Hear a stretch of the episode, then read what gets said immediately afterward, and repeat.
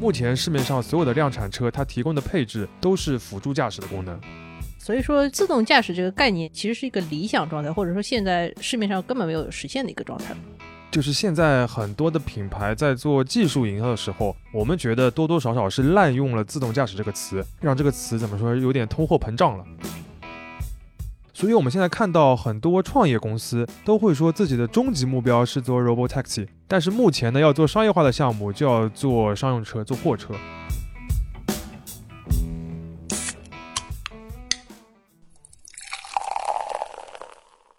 这里是商业就是这样。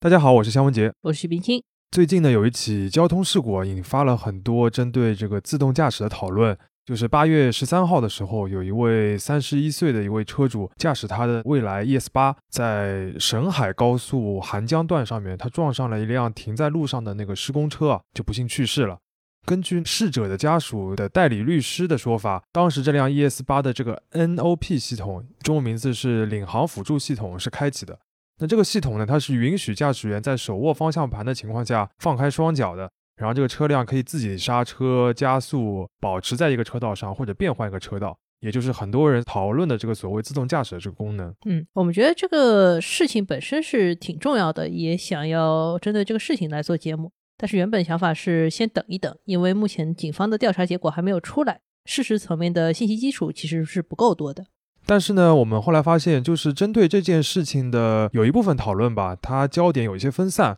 而且有一些我们觉得很重要的相关信息反而有点被忽略了。所以，我们还是想要做一期节目来谈一谈自动驾驶这件事情。当然，我们不会什么都聊啊，因为这个自动驾驶这个话题太宏大了，我们也不是技术的专家，所以我们主要还是聚焦在三个问题，都是与自动驾驶的商业化运用相关的。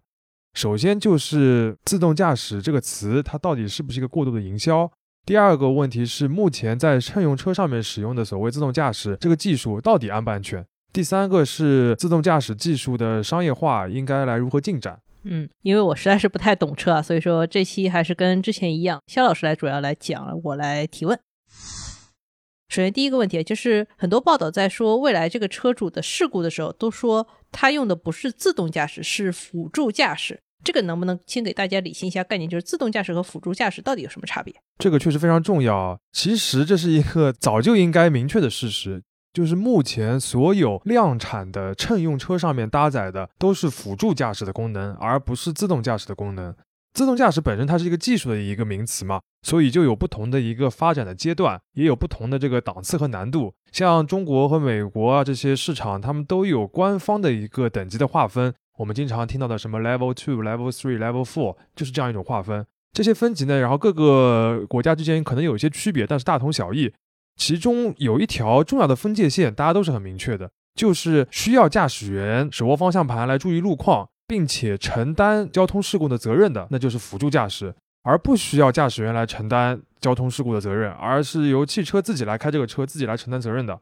就是自动驾驶。这是一条很明确的分界线。那么现行的这个交通法规里边，其实是没有允许后面一种情况的，就是说你在公路上正常开的车，你是不允许驾驶员不负这个责任的。如果出交通事故的话，除了一些少部分的一些自动驾驶的一个测试的区域里以外，所以目前市面上所有的量产车，它提供的配置都是辅助驾驶的功能。所以说，自动驾驶这个概念，尤其是比如说高级的这种不需要驾驶员来承担事故责任这种自动驾驶概念，其实是一个理想状态，或者说现在市面上根本没有实现的一个状态了。对，就是在技术和法规上都没有大规模使用的。那为什么我们现在还一直能听到说这些车都可以自动驾驶了呢？这个就是一个其实我们挺想反思的一个话题啊。就是现在很多的品牌在做技术营销的时候，我们觉得多多少少是滥用了“自动驾驶”这个词，让这个词怎么说有点通货膨胀了。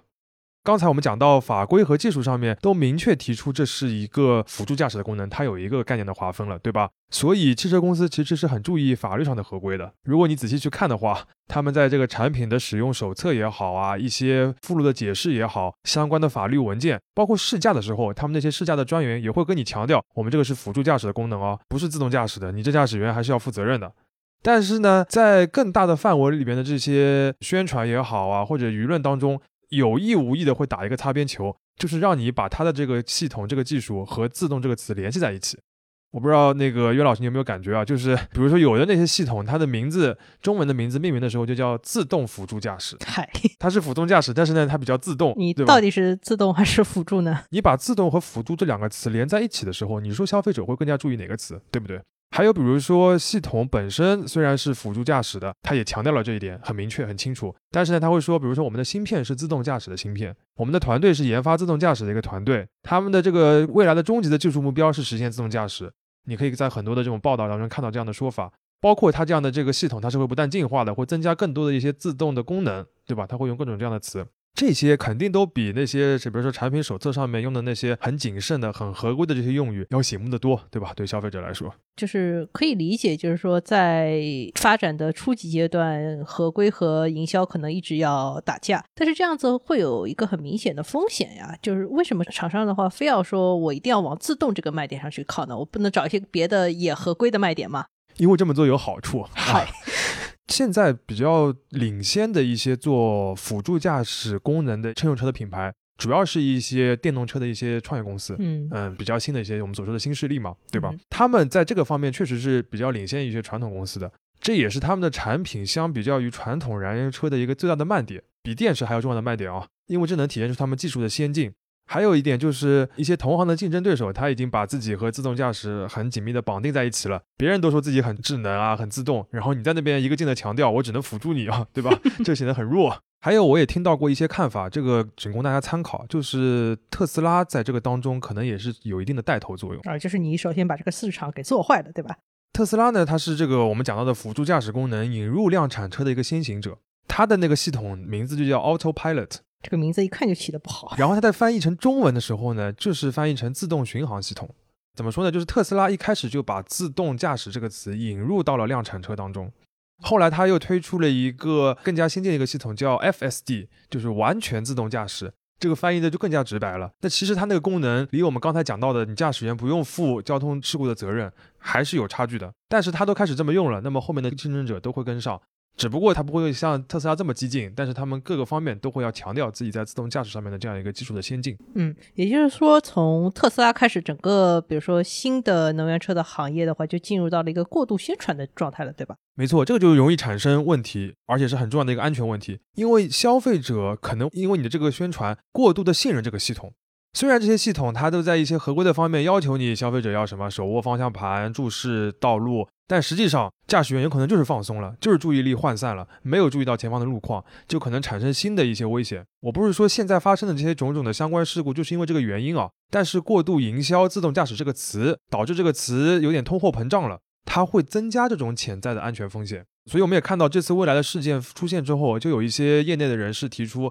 要规范行业的这个技术用语，辅助驾驶就是辅助驾驶，无人驾驶就是无人驾驶，不要让这个技术的用词通货膨胀。刚才你提到，就是说过度信任这个系统所带来的一种潜在的威胁，对吧？这个其实我一直有个疑惑，就是说这个辅助系统，它既然可以说自己去刹车啊、加速或者变道，甚至还可以根据导航我自己去把这个车开起来，它为什么又强调说你的驾驶员要随时接管这个系统，要保持注意力？这个听上去本来就有点矛盾，对吧？对，这个其实就是我们前面提到的第二个话题，就是这样一个功能它到底安不安全？在技术上面我们没有办法去讨论太多，但是我们可以从产品的使用场景和产品本身的价值来探讨一下这个话题。现在的这些辅助驾驶的功能呢，它的使用场景主要有两个，一个是高速公路，一个是城市的快速路，比如说早晚高峰上面很堵的这些高架。能在这些场景应用这个功能，是因为它们都是封闭道路，路况呢相对比较明确，也比较简单。那么在这两个场景下面，这个辅助驾驶功能带来什么样的价值呢？有两个，一个是舒适，一个是安全。舒适我好像比较容易理解，但是安全这个事情是不是有点吹的有点过高了？这个东西呢，我个人觉得它是一个很难证实的事情，因为理论上来说，自动驾驶这个技术也好，或者说以后有什么无人驾驶，它的一个很重要的对整个人类社会的价值，就是能够减少交通事故。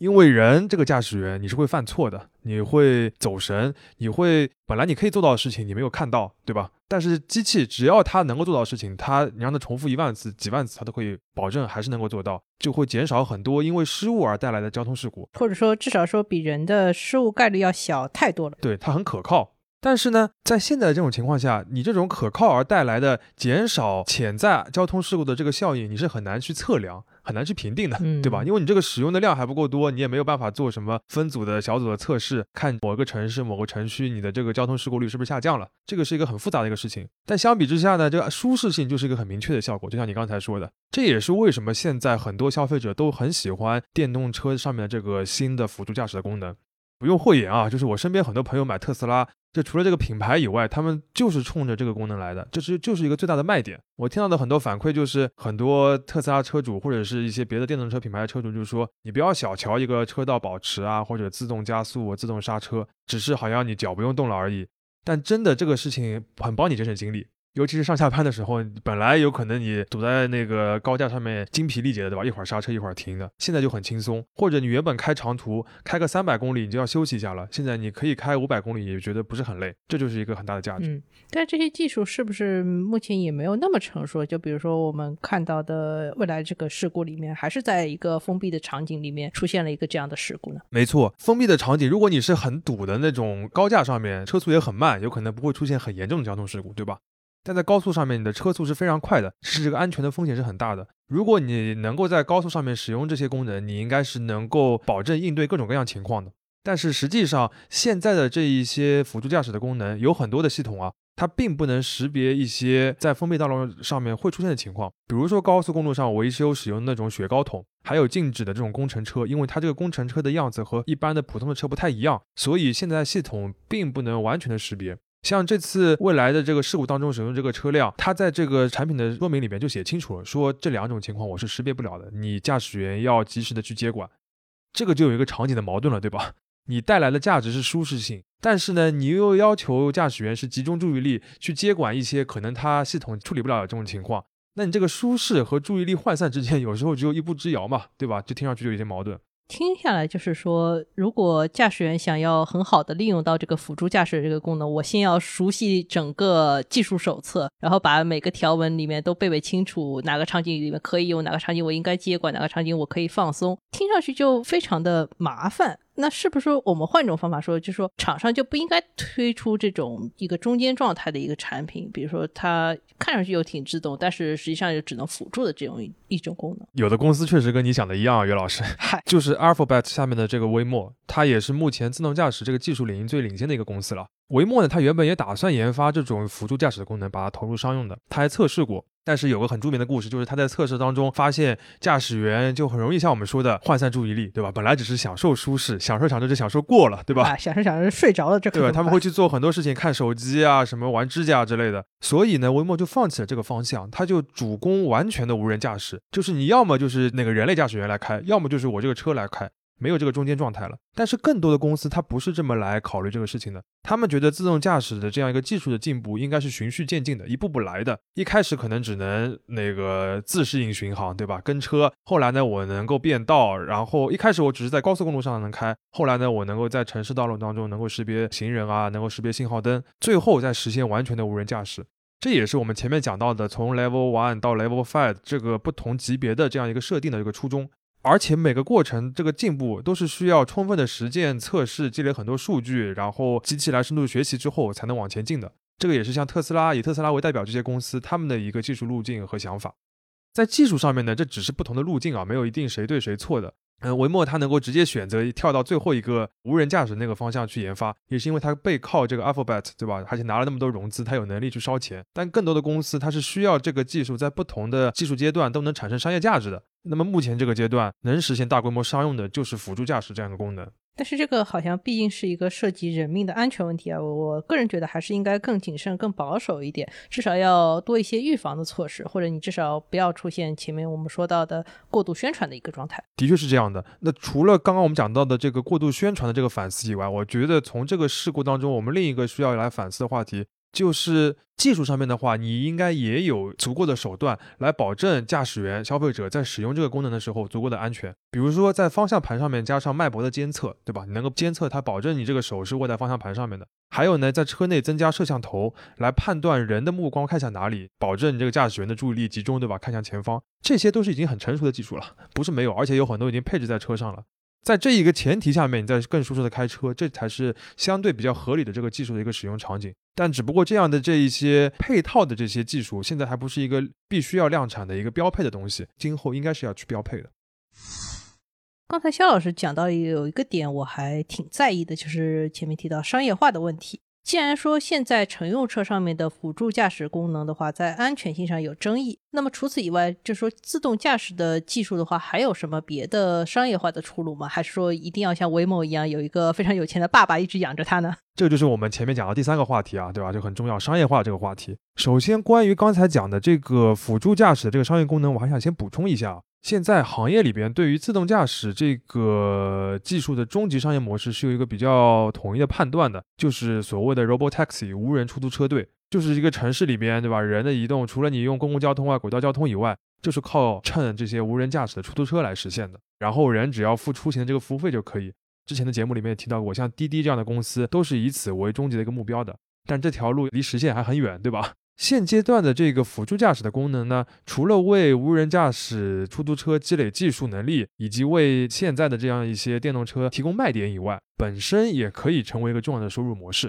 比如像特斯拉，它就把这个所谓的 FSD 完全自动驾驶变成一个可以订阅的一个软件的服务，你要么一万美元买下来。要么呢，你每个月付一百九十九美元来订阅。这个技术是不是从微软那里学来的？有点这种感觉，对吧？像过去买 Windows 的那种感觉。嗯，国内呢，像未来也是类似的，只不过价格稍微便宜点，每个月六百八十元来买这个 WPS，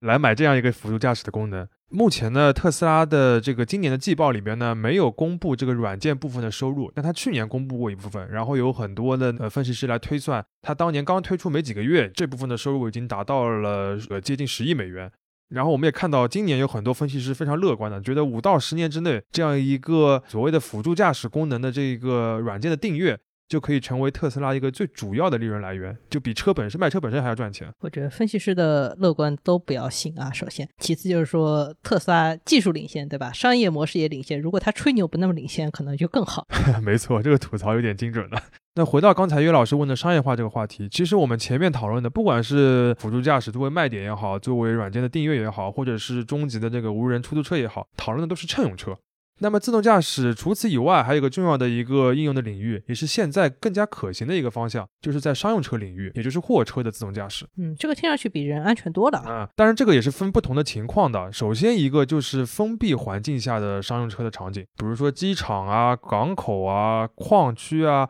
工厂的园区啊等等的，这个是目前自动驾驶最现实的一个应用了，也确实已经开始使用了。你在很多地方都能看到了。这背后有几个因素。首先是技术层面，就是这些地方都是封闭的园区，路况更加简单，对吧？而且很多时候这个车开的路线都是规定好的。大家想象一下，早年这种拉煤的小车都是在一个轨道上面运行的，这个路线可不是规定好的吗？没错，所以这个时候自动驾驶的这个系统，它就不需要应对那么多复杂的情况，它在技术上面是很可以实现的。其次就是商业模式现在已经成立了，这些场景他们有很大特点，就是有很多货运车辆的需求，比如说机场的那个托运行李的车辆，对吧？港口集装箱的货车。这些需求目前都面临一个统一的麻烦，就是招不到人，因为开这些车的这个工作很辛苦，地方又比较偏，然后呢，不论刮风下雨都要去做，而且经常要倒班，对吧？你因为你不是只做那个八个小时的，你有可能要一天二十四小时或者十八个小时都要在运转的，也就是说一辆车有可能要配两个、三个驾驶员，而且呢，这个工作的收入也不是很有竞争力。我问过一些机场的人，还有包括一些港区的一些朋友，他们就是说过去。这些地方五年、十年之前还是能招到一些年轻人来这边当司机的，但现在他们都不愿意了，说还不如去城里面送外卖，收入还比这边高，还没有那么辛苦。对，同样是开车，那我还不如开个滴滴，对吧？而且就这么一个没有太高竞争力的这样一个工作，对于这些场所的这个运营来说，也是很大的一块成本，是除了车辆本身以外的第二大的一个成本，有的时候比油费还要高。那么这个时候，如果你能够实现无人驾驶，就可以一劳永逸的解决这个人力上面的一个困难，对吧？也就是说，你用这个自动驾驶的技术，能帮你省下一个司机每年十几万，甚至是数十万的这个人力成本，而同时，这个技术本身增加的成本是完全可以低于这个数字的。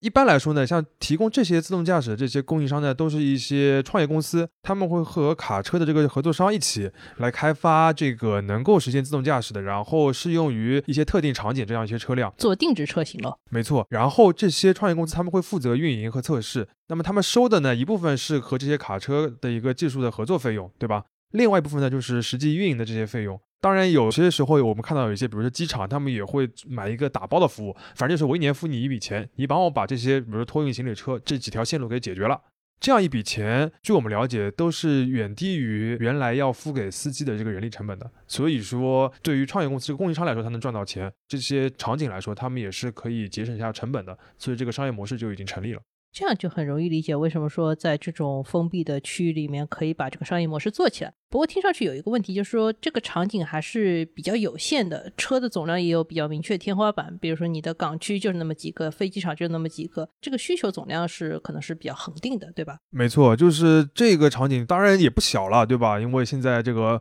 物流行业还是很发达的，但是相比较于更广大的这样一个范围里面的话，它还是比较小的。自动驾驶就和很多的技术一样，它的商业价值要最大的化的话。就肯定要尽可能多的、尽可能频繁的被使用。呃，那么在货车这个领域，最频繁的这样一个场景，还是公路上开的这些卡车，这个可以理解，对吧？现在我们就可以看到，有很多公司，他们都把主要的精力放在研发自动驾驶的干线的卡车上面，就是所谓的这个在高速公路上开的，或者是大的公路上开的这些卡车。比如说像之前上市的图森未来啊，还有国内有几家，比如银澈科技啊。主线科技等等，他们都是做这方面的这个业务的。包括像现在我们前面提到那个维莫，他们也开始做一些商业化的项目，也是在做卡车。这里插一句，所谓的干线物流，就是刚刚肖老师没有解释特别清楚，就是干线的意思就是我只负责从 A 点到 B 点，比如说我只负责把货从北京的一个集散中心运到郑州的一个集散中心。至于在北京市内怎么运和在郑州市内怎么运，我是不管的。它其实就是跑一个非常简单的路线，所以我想起来这个事情是可以做自动驾驶的，对吧？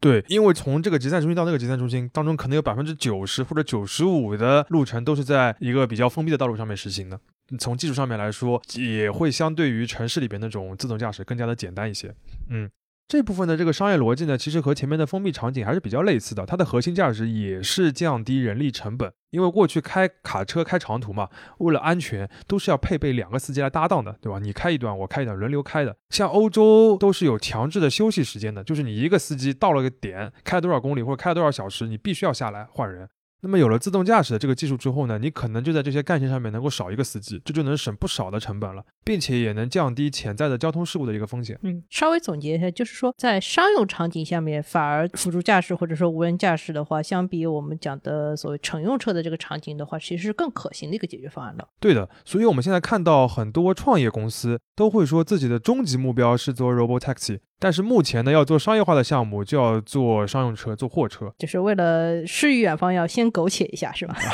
当然，能够做好商用车的话，一点呢也不苟且，也是个很大的生意了，对吧？为什么这么说呢？就是因为他们需要证明自己的这个技术能赚钱。就现在的资本市场不比这个什么一五年啊、一四年那个时候了。你单靠一个这个无人驾驶很宏大的愿景，然后靠一个十几人的团队，就可以获得几亿甚至是十亿美元的这个融资，然后不停的烧钱，这样一个时代已经过去了。即便是一个创业的公司，人家也能也要能看到你得有进账，你得有收入，证明你有商业化的能力。所以呢，商用车上面的这样一个应用是必须的。当然，这也没有那么好做。不是说什么你把同样的一个在乘用车上的一个自动驾驶的一套算法、一套系统，直接把它拷到卡车上面就可以了。因为乘用车和货车还是一个很大、有很大区别的一个产品，驾驶的各方面需求，这个车本身有很多的不一样。而且这个生意当中有个核心，就是说你要抱大腿，就是你不是单枪匹马的自己搞个卡车，你就可以拿去卖了。你必须要和物流行业里面的很多大公司一起来做，才有可能把这个商业模式真的运转起来。我们可以看到，就是几乎所有做货车的自动驾驶的这样一些公司，他们都会和一些大的物流集团、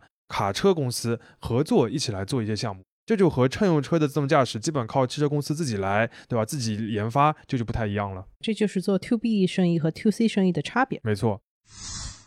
前面肖老师给我们介绍了很多货车做自动驾驶的一些商业化情况。总结一下，就是说，在无人出租车这个事情前景还很远的情况下，自动驾驶在商用车场景里面的应用呢，还是更可行的，而且它的商业模式也是更清晰的。不过，我还是想回到说，今天我们讨论这个话题的由头，也就是说安全问题。因为只要在公路上面开，而且有司机的情况下，自动驾驶在货车上面应用，也会面临到我们前面提到的这种各种各样的安全问题，对吧？没错。所以我觉得法规和监管在这个当中就很重要，因为你很难要求厂商自己去做到那些东西，对吧？我们最近就看到一个很重要的一个信息，可能相比较于这个事故本身没有那么引人注目，但是真的很重要，就是中国和美国这两个最大的汽车市场，他们几乎同时加强了对于自动驾驶技术的一个监管。在中国呢，是工信部要求以后涉及到自动驾驶技术的这个软件的在线升级，都必须经过审批，而不得你自己来做。你就是说不能自己推一个补丁包就把这个系统给改掉了，这不可以的，对吧？对。而在美国呢，就是他们的这个公路交通安全管理局已经开始调查特斯拉的这个自动驾驶系统，包括过去几年与之相关的一些安全的事故，也就是说要来好好的管管你这件事情了。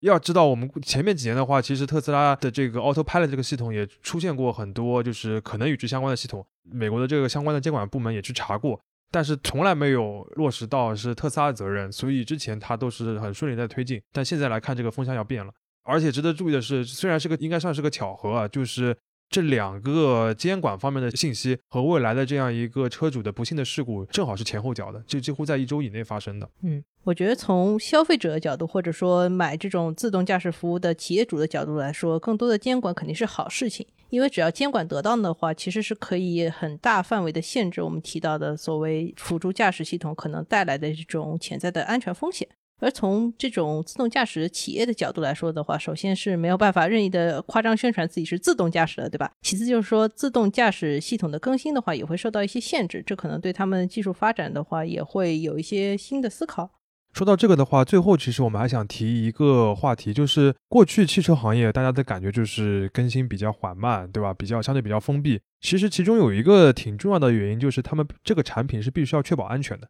因为它本身是一个危险的东西。它让人在一个高速的情况下，有可能会有潜在的风险，所以说它必须要在安全上面特别的注意。所以汽车行业，你比如说有时候要引入一个新的零部件，引入一个新的功能，可能需要花两三年，其中很大的这个时间精力都用在就是这个新的这个功能，你要经过严格的车规级的这个认证，要保证它在汽车上面能够长期的、稳定的、安全的使用。我理解中，大多数讲所谓车规级这个概念都是所谓硬件产品，但是我们很少在软件上面提到所谓车规级的这个事情，对吧？对的，就感觉 岳老师，您知道我接下来要讲什么了。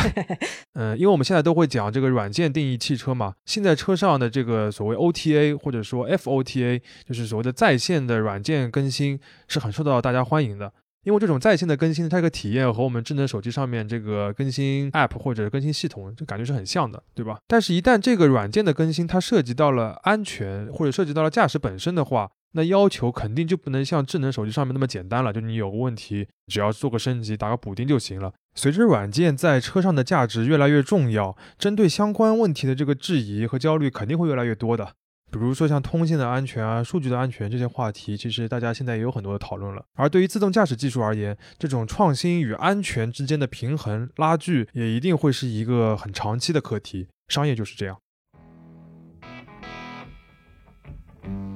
感谢收听这一期的《商业就是这样》，你可以在苹果播客、小宇宙、喜马拉雅、网易云音乐、QQ 音乐等平台收听我们的节目。